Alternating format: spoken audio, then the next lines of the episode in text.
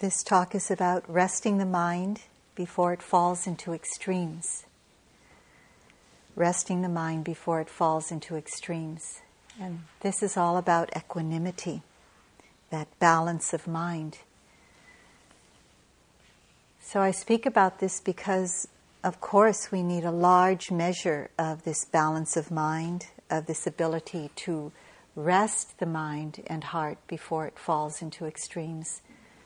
We need a large measure of this to do our practice, to sit here in the quiet, to notice what arises and passes away, and stay open to it.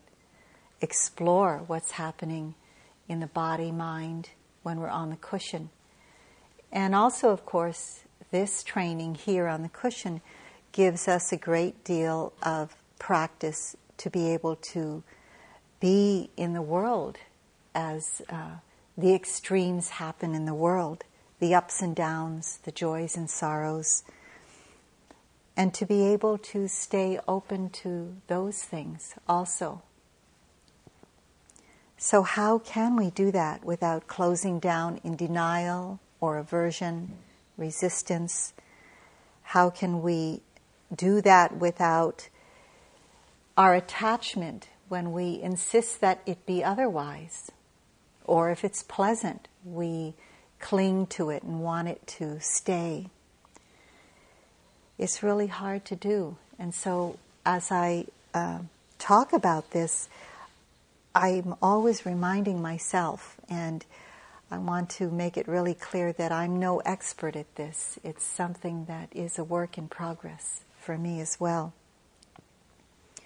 All ways that we react to life, either Uh, situations in life or um, moment-to-moment experiences of life, when we react without much understanding, when we react without keeping the mind just opened and balanced, this, of course, is called reactivity. And this reactivity is the direct opposite of equanimity. So, in talking about equanimity, of course, I'm going to cover the subject of reactivity. A subjective experience of the heart and mind when it's in equanimity is that one feels open, the heart feels open. When I say heart, I mean mind also. Sp- feels spacious, and within that open spaciousness, there's a balance. So it doesn't feel like some precarious being on a razor's edge. It's more like a very wide stance. There's a lot of clarity in that because the mind isn't constantly throwing up reactivity. So there's a lot of stillness of mind. In that stillness, there is some clarity. So because of that clarity, and the absence of the ripples of reactivity, there's an ability to see clearly what's really going on here. And so that's what we first take in. What's really going on here? We don't get overwhelmed by the reactivity to what's going on. We're able to take in what's really going on in, in that experience. And to see what's going on without being caught in it at all. Neither caught in the outer experience, which can be uh, difficult to bear, or the inner experience, which is might be in reactivity to the outer experience. So when the mind and heart is in equanimity, it doesn't mean that nothing's going on inside. It doesn't mean that there's this cold aloofness or there's an emotional emptiness. There's a lot going on. There's this kind of clear lens that sees whatever is going on. And it's not pushing it away out of resistance, nor is it clinging to it out of attachment because we insist that it be a certain way or we want it that way because it's so pleasant. In fact, there's a warmth of compassion if if whatever is happening is difficult, there's an ability to open to compassion to that situation. There can be a full connection with what's happening. Compassion gives you that connection. I'll talk about compassion another night. But it's said that true compassion, um, actually, the forerunner of true compassion is equanimity. So I thought to speak about equanimity first. Equanimity can give us the fullness of wise understanding when we see all the details without the lens of attachment or aversion, which are the forms of reactivity. Then the full details can be seen. And when those truthful details can be seen in, in that kind of clarity, we can make an assessment of how to respond, and then we, we respond. Maybe the response is immediate, you know, because the equanimity is that strong. Maybe the response takes some time because we have to think it over. Maybe it takes five minutes. Maybe it takes, you know, five hours or five days. But I'm I'm clearly not saying that there's an absence of response, which I, I want to reiterate during this um, discourse. There is definitely a response, but first there's a clear seeing without the lens of attachment or aversion, which is really important before we respond. So there can be the usual ups and downs of life. Sometimes they're really intense, sometimes they're really subtle. We experience the eight vicissitudes of life, which is, those are usually um, spoken about in connection with this talk of equanimity. The eight vicissitudes we'll often hear about are praise and blame, gain and loss, fame and disrepute, pleasure and pain. Those are all the ups and downs. There are many um, various sub-ones of those, but those are the main categories. So when there, there isn't um, a reactivity to praise, gain, pleasure, or fame, that means that there is no clinging to it. There's an understanding that this experience is wonderful, yes, we don't have to deny that, but if we cling to it, there'll be suffering. And there's not a resisting or denying of blame, loss, pain, or disrepute. Of course, we're not denying it, but we're also not pushing it away, because that brings uh, suffering as well. So in the mind of uh, a person, or when there's a situation when in our minds there's even momentary equanimity, we can open to any of this without a big drama. We don't have to be um, drama kings or queens about any situation in life. But I must admit that that's how it goes sometimes. That that's how it happens with us. The mind and heart make room for whatever's happening. This too is part of life. life. Praise is part of life. Blame is part of life. Gain is part of life. Loss is part of life. And so forth and so on. Um, just a simple example of this is uh, when we're giving a teaching somewhere, and um, at some places the the uh, request isn't so clear to not write so many notes, like it's been very clear here. And so every time we give a talk, there are some notes of praise, and for the very same talk, there are some notes of blame. You know, that I don't agree with you about this point, or that was a wonderful talk, and et cetera, et cetera.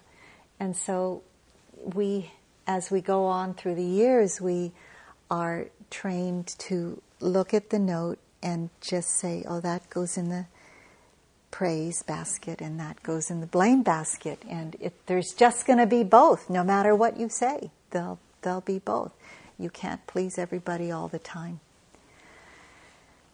So everything is part of life. And so we, we just get to know that, you know.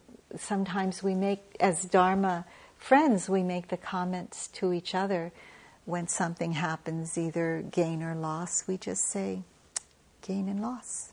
And then, then there's some, you know, some understanding. The mind just opens wide around it.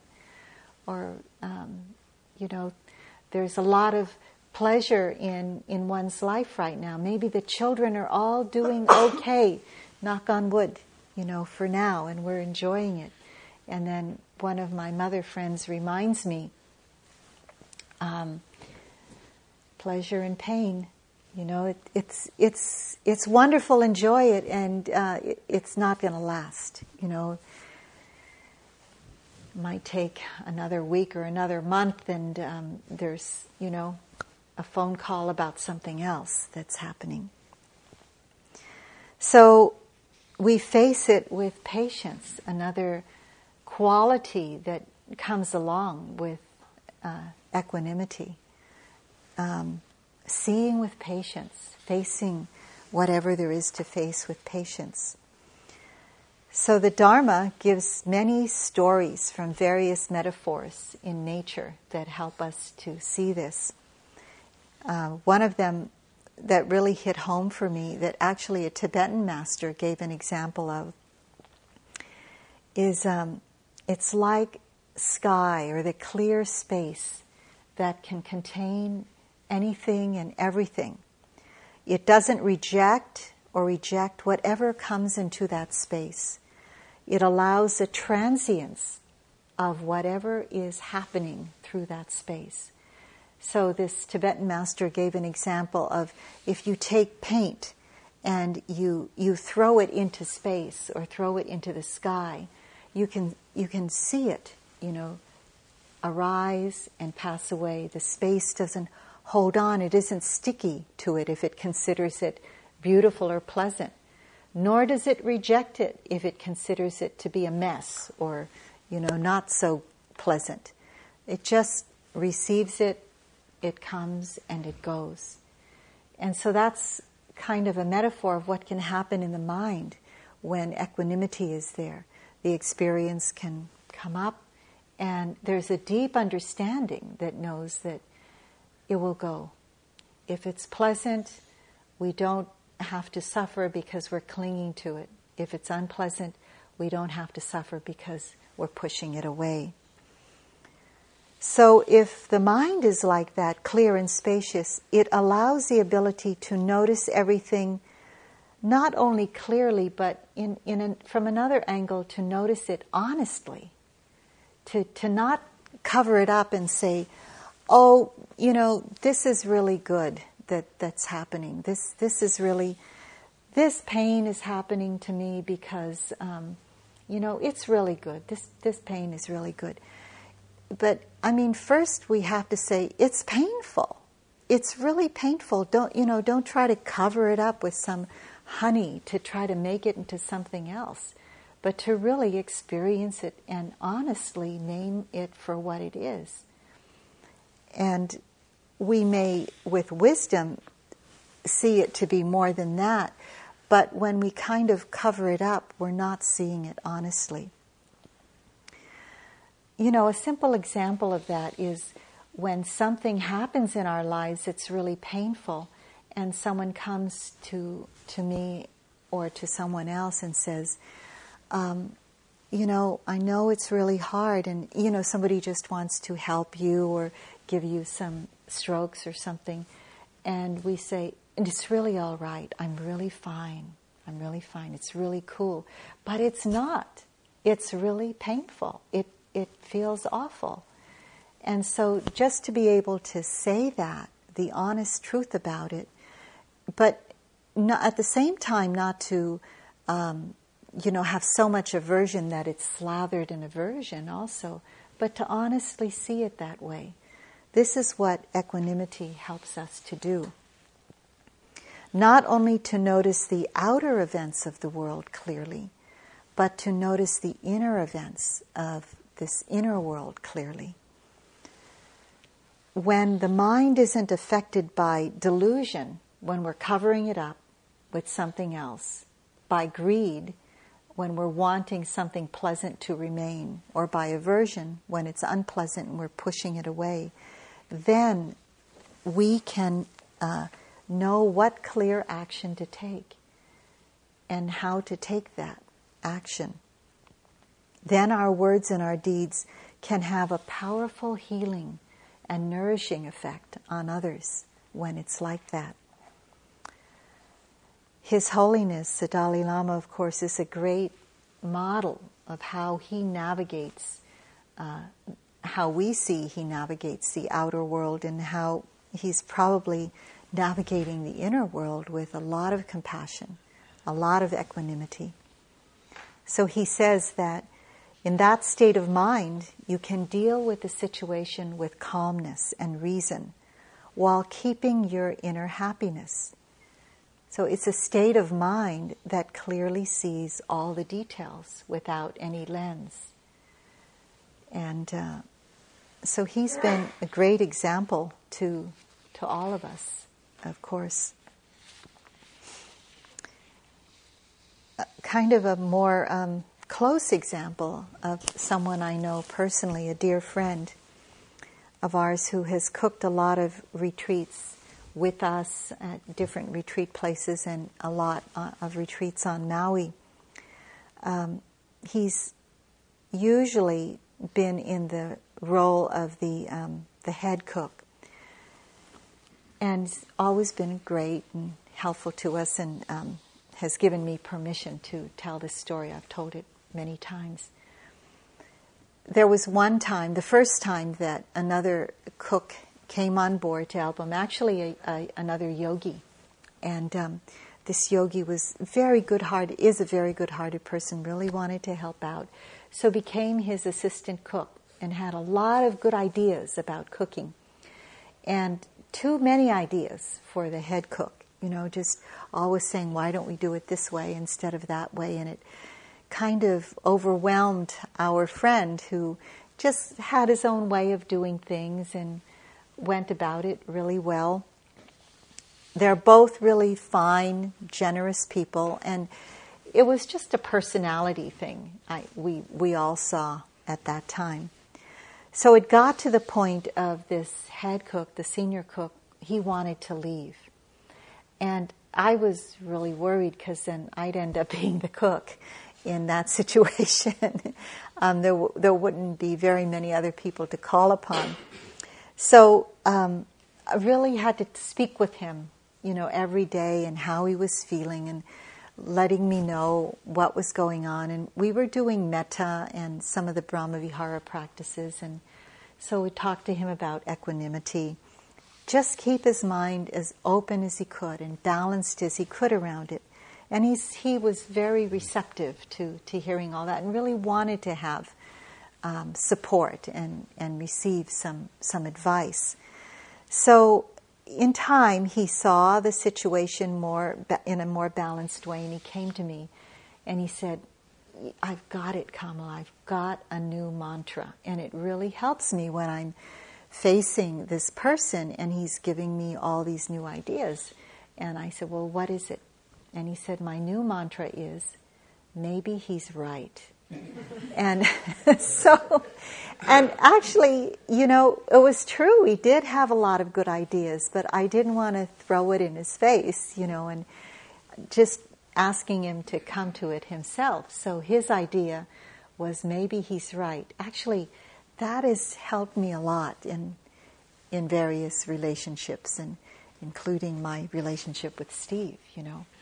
Little does he know I have to say that mantra, you know. Maybe he's right.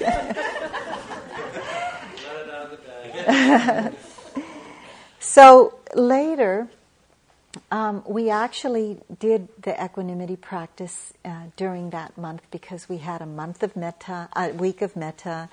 Then we had um, we went on to mudita, sympathetic joy, and we did compassion, and then we did equanimity practice for a week. And so he said, you know what my what my equanimity phrase is? You know, there are various phrases. The main phrase is, all beings are owners of their action, and um, all beings have their own journey.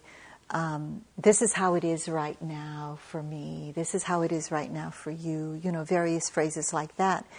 So his phrase was, right in action, you know, on the cushion and right in the kitchen.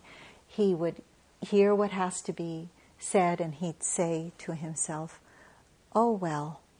That was his equanimity phrase. And I I didn't get it. And I said, well, why? Well, uh, that's great, but why, why is it, oh, well? It's giving you a lot of balance. And he said, if I don't say, oh, well, it's like, oh, hell. You know, so, so it was really helpful for me to kind of go deeper into that well of understanding. And that really helped him. So once in a while, that's what goes on in my own mind. It's, oh, well, it's just like this. We do what we can, but after we've done what we can, then we just have to let it go. Oh, well. But if that reactivity has already arisen, you know, that, oh, well, isn't working, or whatever equanimity um, practice that we're doing isn't really helping, uh, in response to the outer situation, and we feel inwardly that reactivity has already taken place. That is, that some aversion has arisen, some attachment has arisen. Then it's good to look at it in this way, that now we have a second chance. The first chance already is gone by. You know, we've tried to develop equanimity in response to the outer situation, didn't work. So now reactivity is happening in our minds and our hearts. And that is one of the key places to put our equanimity practice, right there where there's already some reactivity. So when attachment has already arisen, can we bring equanimity to that place? When aversion or fear or disgust or um, frustration has arisen, can we say, this is how it is right now in my heart? Never mind what's going on outside, but right in our own hearts, can we bring that measure of balance, of spaciousness? And instead of clamping down on that and adding more pain to it, can we open to that? Okay, this is what's going on. It's painful right now. And just with that honesty and just with that clarity, you'd be surprised how much the mind loves that. The mind loves honesty and clarity, and really naming things as they are, seeing things as they are. And so there's some joy that comes out of that. There's some, uh, even if it's momentary relief that can come out of that. And we're able to regain some balance. So I must admit that a lot for myself, a lot of equanimity practice is facing what's happening inwardly, because it's so quick how it happens in response to the outward situation, that there's just a lot of reactivity that's happening already, that uh, the equanimity needs to come to that and know that in that moment. So when we see, when I see that there is reactivity happening, when there's aversion, disgust, frustration, resentment, uh, fear, et cetera, Not not the kind of fear that we know we gotta, you know, run away from the mountain lion, or back up, not run away. Um, it's a kind of fear where it's it's um, a fear that's closing us down. It's a kind of fear that's not letting us see clearly. When that is happening inside, then can we be big around that? Can we be honest and accepting, truthful about that? So another word for accepting is, can we be truthful, honest, that it's that that's actually happening? So as a mother of grown children, uh, it saved me so many times to notice that some reactivity is there and not to open my mouth at that moment, because something may come out that, you know, has made the situation worse, or um, I've seen that it has done that, and then I know that it can do that. So when we see reactivity there, then we know that non-action is called for, refraining from action at that time. Unless, of course, it's a matter of survival. But really being careful that we can come to some balance before we respond, and not out of reactivity, not when we're seeing through the lens of a wholesome, unwholesome state of mind. So it's not like balancing on this razor's edge. That's a precarious kind of balance where we feel all stiff and there's rigidity and fear. But it's more like this wide stance, like a mountain has a very wide stance. One feels steady and stable and grounded. And when that is this inner sense that we have, then we take action when we can. So it says in the text that the function of equanimity is to maintain the steadiness of mind.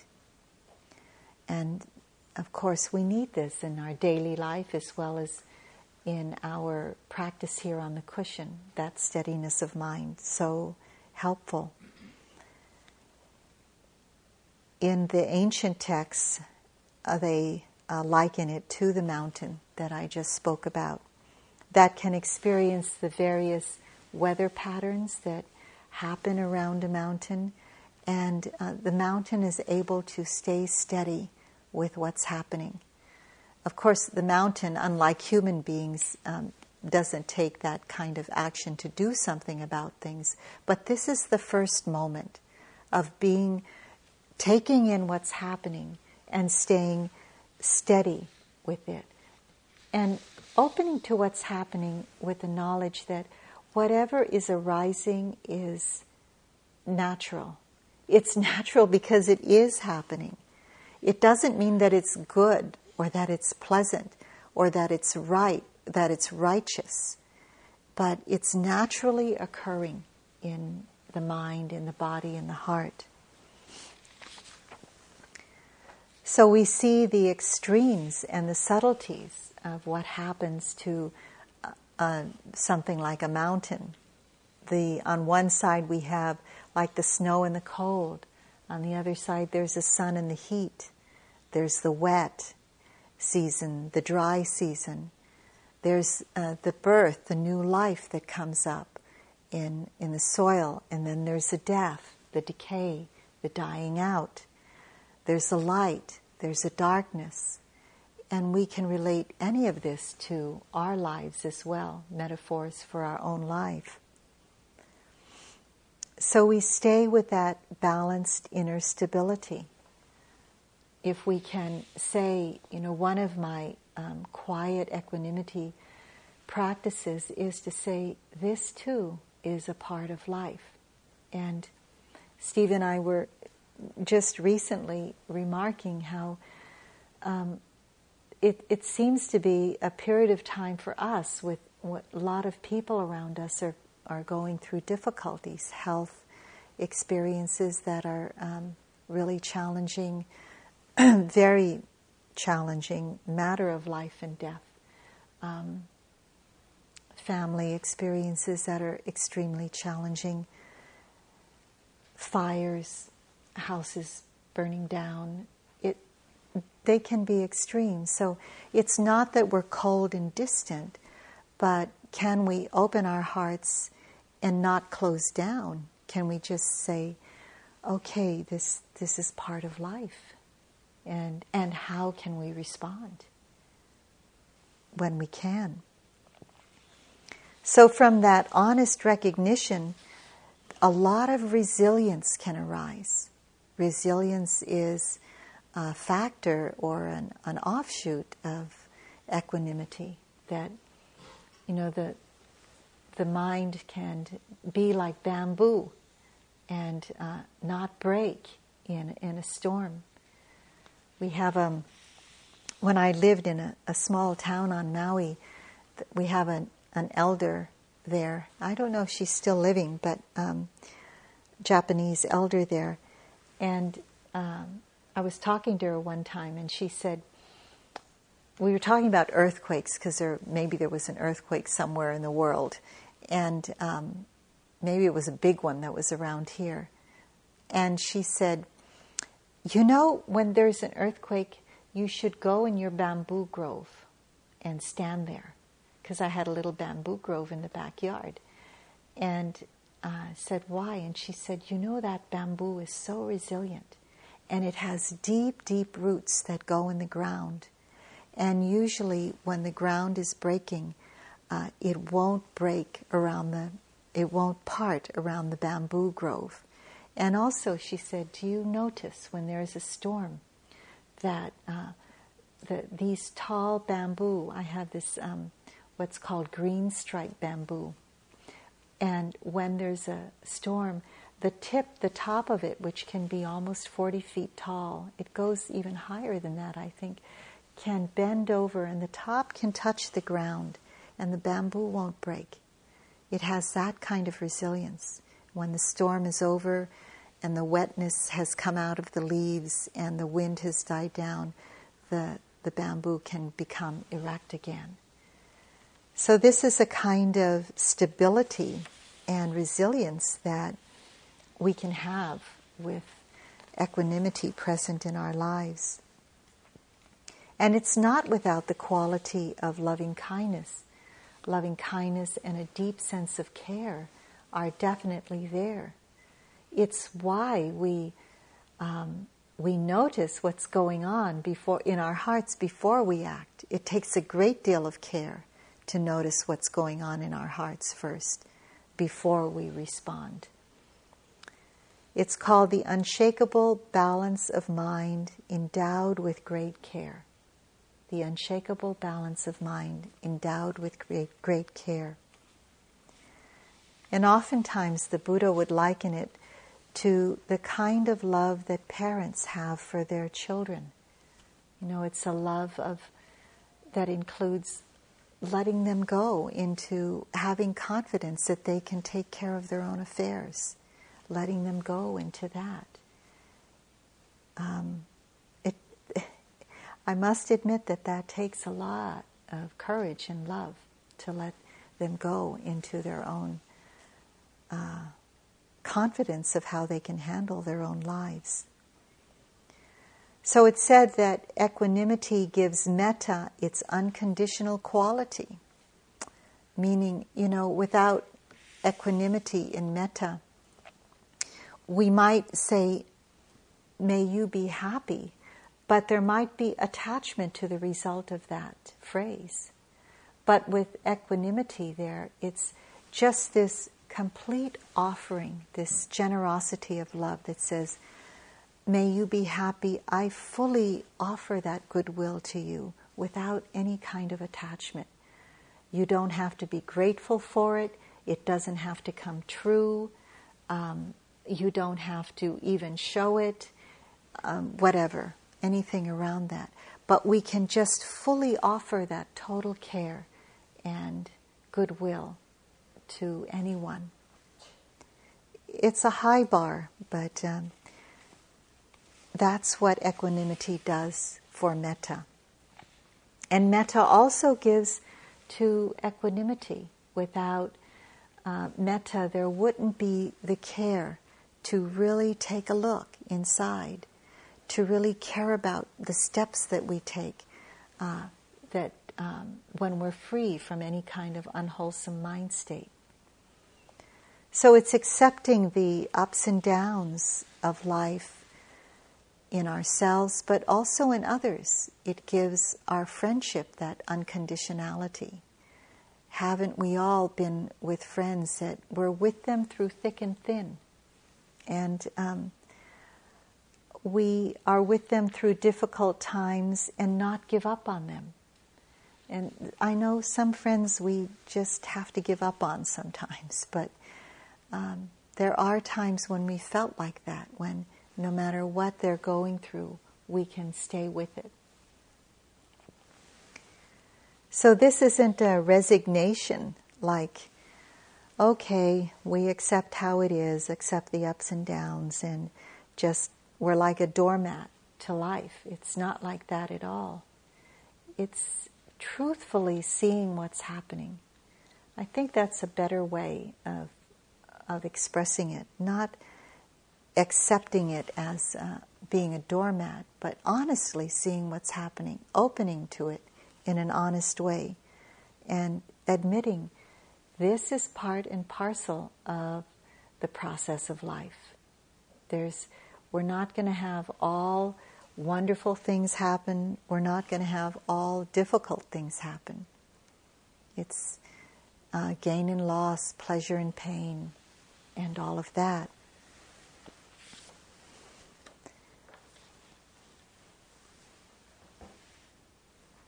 So when um,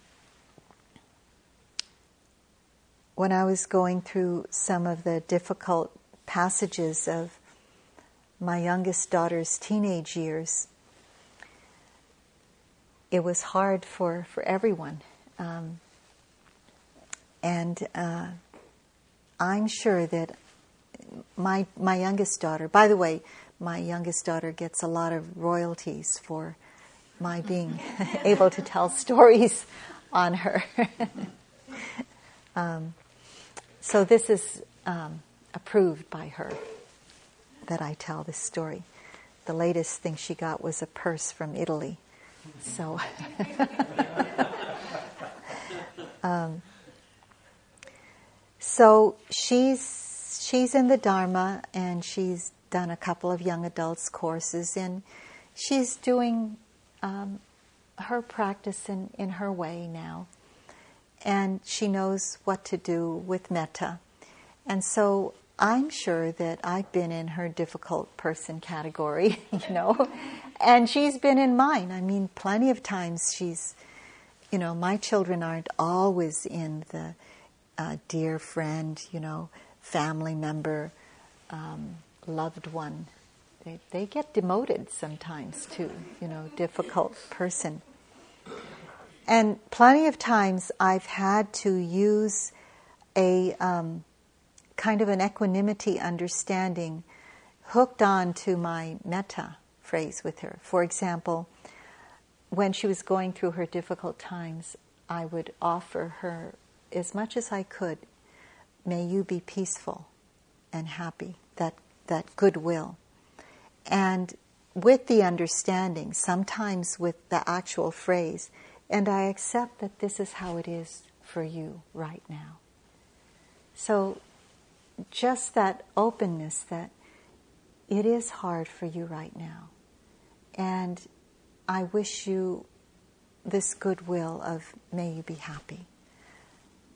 But accepting that you're not happy right now. And letting that be okay. You know, this is part of your process of life. Sometimes with a lot of compassion, I may altogether skip the metta and um, say, all beings have their own journey. And, you know, I've seen it with, with all of the other three before this youngest one, that, boy, they have had their ups and downs. And just today I was taking a little walk and thinking, my mother must have gone through a lot with me. Of course, I've had that thought many times, but it really... somehow today it hit a deeper chord that, boy, she must have gone through a lot seeing me go through my life. I I've, I've, feel like I've lived a lot of different lives, you know, and she's kind of seen me in different phases. So when Therese, this youngest one, left home after graduating from high school, um, where there was a, there was a plan for her that she was going to go on to do something else. And uh, so the last day of her being at home, or maybe it was close to the last day, but it was her graduation day. And so she kind of tumbled into the room, um, our bedroom, and, and Steve was, uh, my partner at that time, had help, been helping me raise her since she was about fourteen.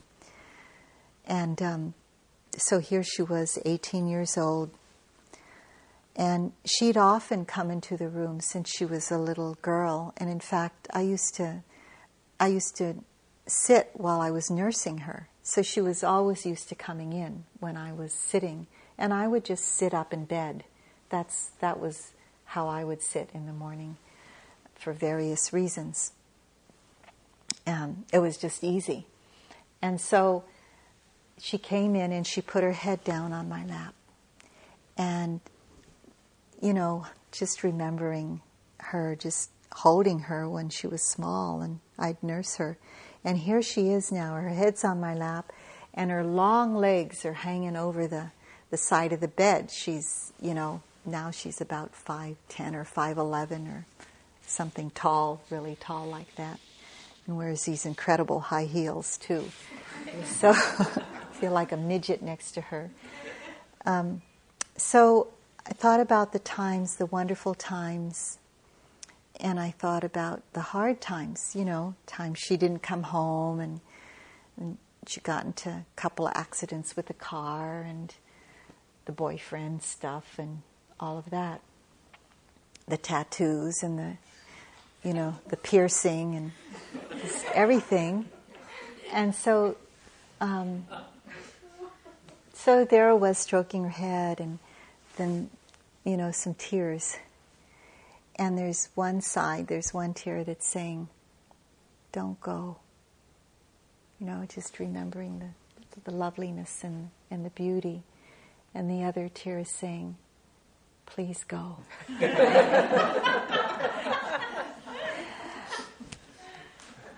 And just the ability to be honest with that, and to and to hold both sides. You know, that's that's the bigness of equanimity. That's a sense that I'm trying to impart to you, how that equanimity can hold everything and not push away or hold on, but to be able to see, like with children, all beings have their own process, all beings have their own journey. And um, it's up and down. So it's that spaciousness and expansiveness of a balanced heart that gives us, I love what His Holiness the Dalai Lama says about it, this immeasurable inclusivity. Immeasurable inclusivity. It's like we include everything. Everything is part of life. That it's, it's beautiful and it's difficult too. So can we pervade metta to all beings without that discrimination or exclusivity? Which is why, you know, at the end of our metta, I ask you to put all the beings next to each other. The neutral one, the one that we may not care for so much, the, the ones that we might feel some attachment to, and the ones we might have some aversion to towards. Can we put them all together and offer all of them metta without discrimination, without exclusivity? Can it be this immeasurable inclusivity? So that all the barriers can be broken down. So it's characterized as this evenness of heart towards all beings in metta. Evenness of heart towards all beings in our metta practice. And that's a great protection, because when we have this evenness of heart, it brings in some wisdom. Um, it brings in the wisdom of that when there is gain or loss, joy and sorrow, et cetera, we see that this is natural. It's a natural part of the cycle of life. And so when it happens on our cushion, we see too that this is natural. What's coming up is natural. Unwholesome, uncomfortable, uneasy states of mind come up, and it's just part of life. Can, can it be received in, in that way? And not add another layer, not add that second arrow of pain to it. So we don't get caught in delusion by covering it up and not being honest with ourselves. We don't get caught in attachment if it's pleasurable. We don't get caught in aversion if it's uh, not pleasurable. So those are the kinds of reactivities that happen. So then we have a chance to respond graciously. Um, a lot of what happens in the world can trigger fear, helplessness, pity, and sorrow.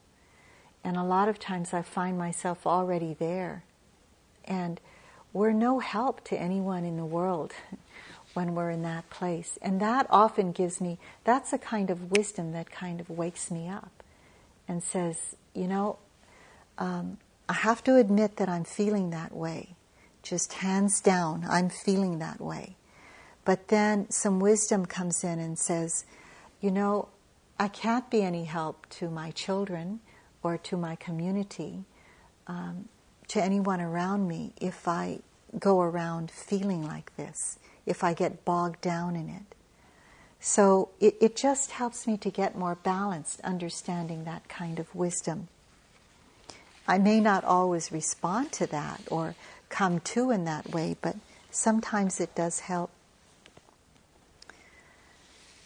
So when we say all beings have their journey, or this too is part of your journey, for example, when I'm um, having some equanimous response to my children's situation or a situation in the community around me, it doesn't mean that I don't do anything. It, of course I act. Um, so included in that is, this is part of your journey right now. I'll do everything I can to help you. That's part of that whole equanimous response. I'll take every step I can to help you. But still, I'll do my best to not have attachment to the result of whatever I'm doing to help you. I can't, I don't have complete control over whether it's really going to help you, over whether you're really going to turn out all right with my help or anybody's help. But still, we take that action. So that's part of equanimity understanding as well.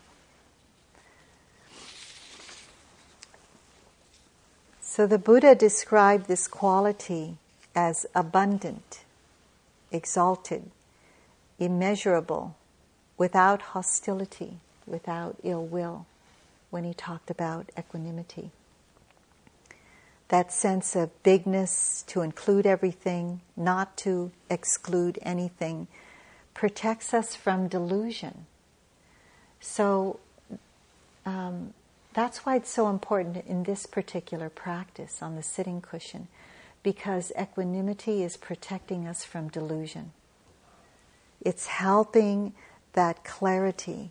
It's, it's supporting mindfulness to mirror without any lens, the lens of delusion, attachment, or aversion, to, to, to reflect what's happening as clearly as possible, to see the dangers of the situation as well as the goodness of a situation, so that we know, we can discern what will lead to more harm, what will lead to harmony, and we act or not act accordingly.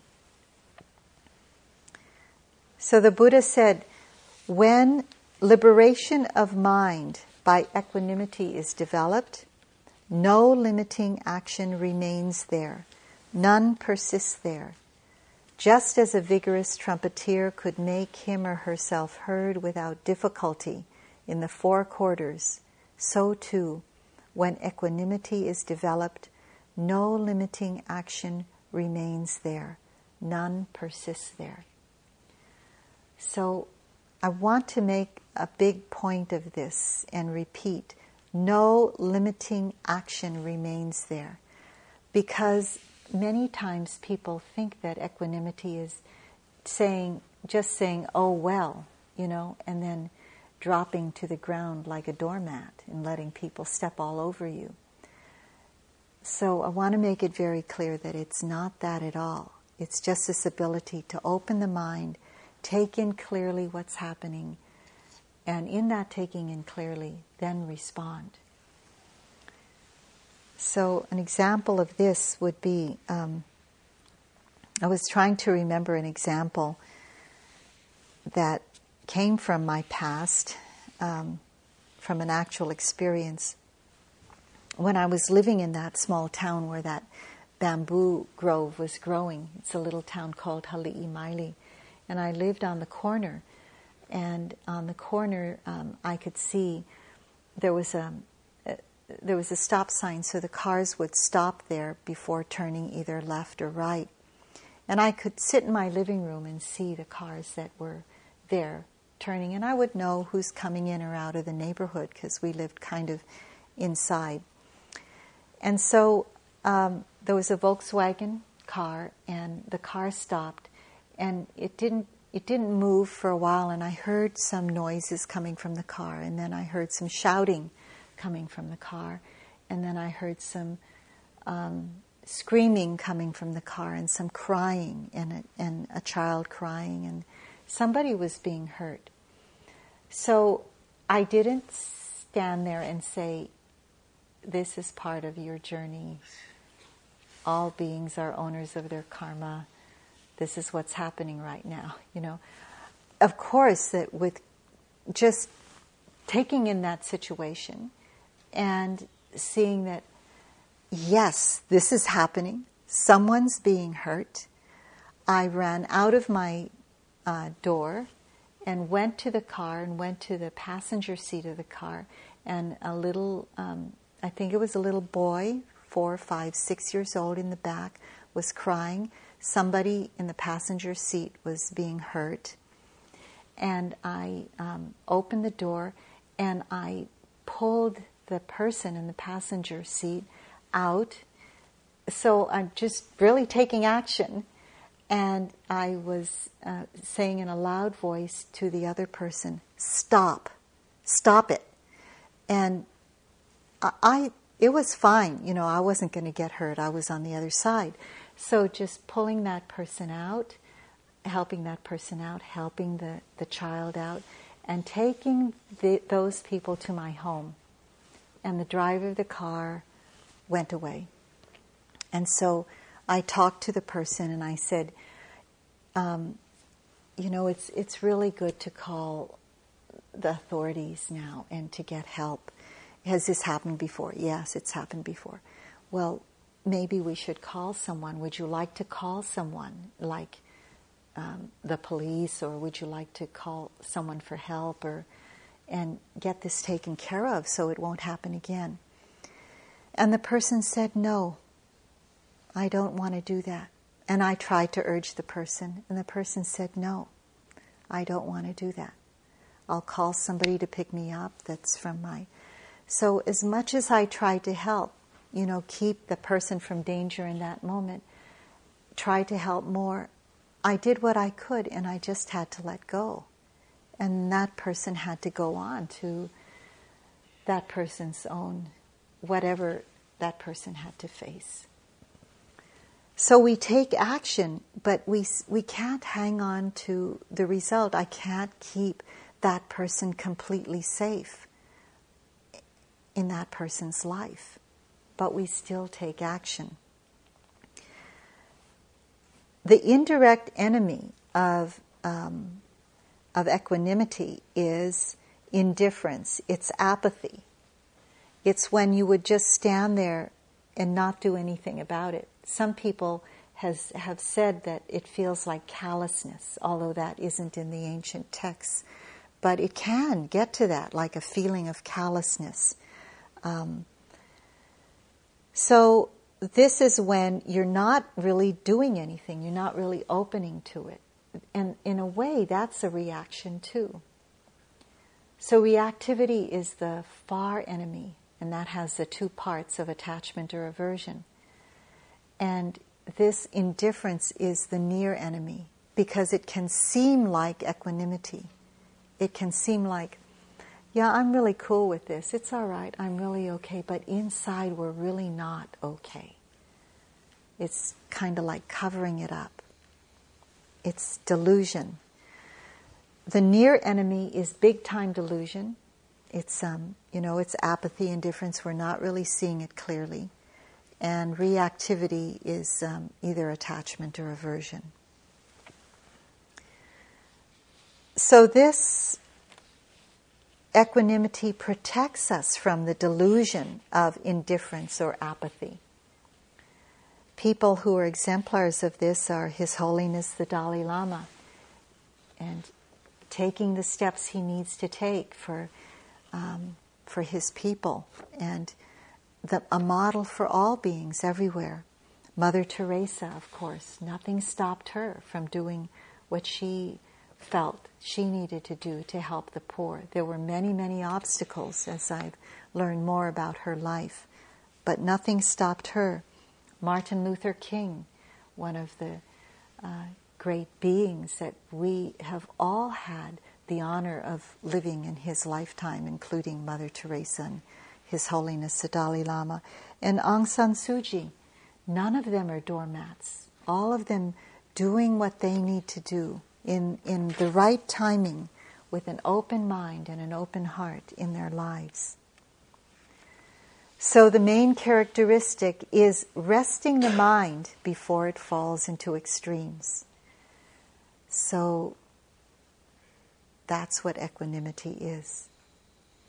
It results in this strong, gracious presence, exemplified by Aung San Suu Kyi. She has this very noble presence. Um, I've never really met her in person, but being close to people around her. In fact, one of her teachers, and I don't know if it's her only teacher, is one of our teachers, Sayadaw Upandita. So we hear about her and, and her nobility. She's like the ballast of a ship that keeps the boat upright in strong winds, um, representing a lot of goodness for the people of Burma. She can stand in the middle path and see all, from the middle path we can see all sides. This is what that balance helps us to do, to be more in the middle path and to see all sides, see clearly what causes harm, what causes harmony, and take the right path.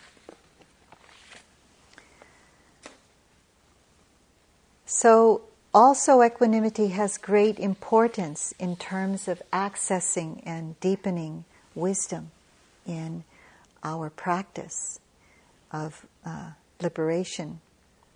The Buddha would say that for one who develops deep abiding equanimity, and this is quoting the Buddha, it is a natural law to know and see things as they really are, to know the Dhamma. This is Equanimity is often called the gateway to the unconditioned, the gateway to Nibbana. A natural law to know and see things as they are, to see the Dhamma. So it's a protection, not only from being overwhelmed by the eight worldly outer winds of life, gain and loss, pleasure and pain, um, joy and sorrow, fame and disrepute, but also a protection from what happens inside. When we see that reactivity inside, can we bring equanimity even there? So equanimity to outer circumstances, equanimity towards inner circumstances. So this is what it asks of us. How can we be, be open to the outer conditions of the world and the response to the outer conditions of the world, our inner response? how can we continue to stay open, balanced, serene, loving, patient, compassionate? There's a vision I hold, or at least a memory of what it's like to experience this. Um, one of the last times I was in India, and I had gone to visit my uh, one of my teachers, Anagarika Munindra. He was getting old, and I wanted to spend some time with him before he passed away. He did pass away a few years ago. So when I went to India, one of his wishes is that we would take um, a boat from Varanasi and go down the Ganges River, because he wanted me to see the, these burning ghats, you know, where they burned the dead bodies. And then he would say that he wanted me to see the de- dead bodies floating on the river. Only your Dharma teacher would want that for you.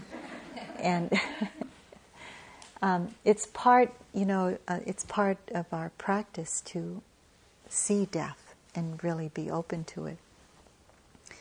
So he wanted me to have this experience, and um, so it was our last day in India, and we were in this, you know, ancient city of Varanasi. We rented a boat, and I had two friends with me, and um, Dharma friends with me, and so we got on the boat. It was before dawn, and um, across the Ganges, um, the light was coming over the horizon of the river, and the the sun was beginning to come up. And then, as we were going down the river, this um, sun was coming up on the left, and on the right were the burning ghats. And so I looked to um, one side, and this great light, you know, representing new life, was coming up. And it was really I, exquisitely beautiful, the light over the Ganges. And then to my right was a lot of sorrow. There were some bodies burning already. We were close enough, and there were families around. And um, so there was death, new life, and there was death. And then beside me was my teacher, one of my teachers, my first Dharma teacher, and a great teacher for me. And um, it's said that one of the four great things that one can have in one's life is to find a teacher. So I'm I'm really, really grateful for that. And he was like a son to me, too. He, he would call me Mom, you know. It was like a way that made him close to me, I think. And he always said he couldn't be around his mother so much, so he wanted me to be his mom. So I was holding his hand like a child, and um, there was a lot of joy in in being able to be with someone like that. You know, that's I think that's pretty rare, and that's really a wonderful thing. I have a lot of gratitude for that. So the joy of having that, and then the sorrow that I see. So my mind and heart just had to open to take it all in. You know, the the birth and the death, the joy and the sorrow, the beauty of life, and also the rawness of it. You know, India is so beautiful because it's so raw. You just, everything's in your face. And so the wideness, the bigness of that gives me a great um, feeling of equanimity, of the ability to, for that moment, to open myself to all of life that way. It isn't always that way, but um, sometimes it is. And it can be for you, can be for all of us that way. So I want to end with this. This is from the Venerable Achan Sumedho from the Thai tradition, and he's, uh, this is what he wrote. Um, this was on an invitation for the inauguration of the Amaravati Monastery in England. The mind is like space. There is room in it for everything or nothing. We always have a perspective once we know the space of the mind, its emptiness. Armies can come into the mind and leave. Butterflies, rain clouds, or nothing at all. All things can come and go without being caught in reaction or resistance. So this is a description of equanimity. So let's sit for a moment.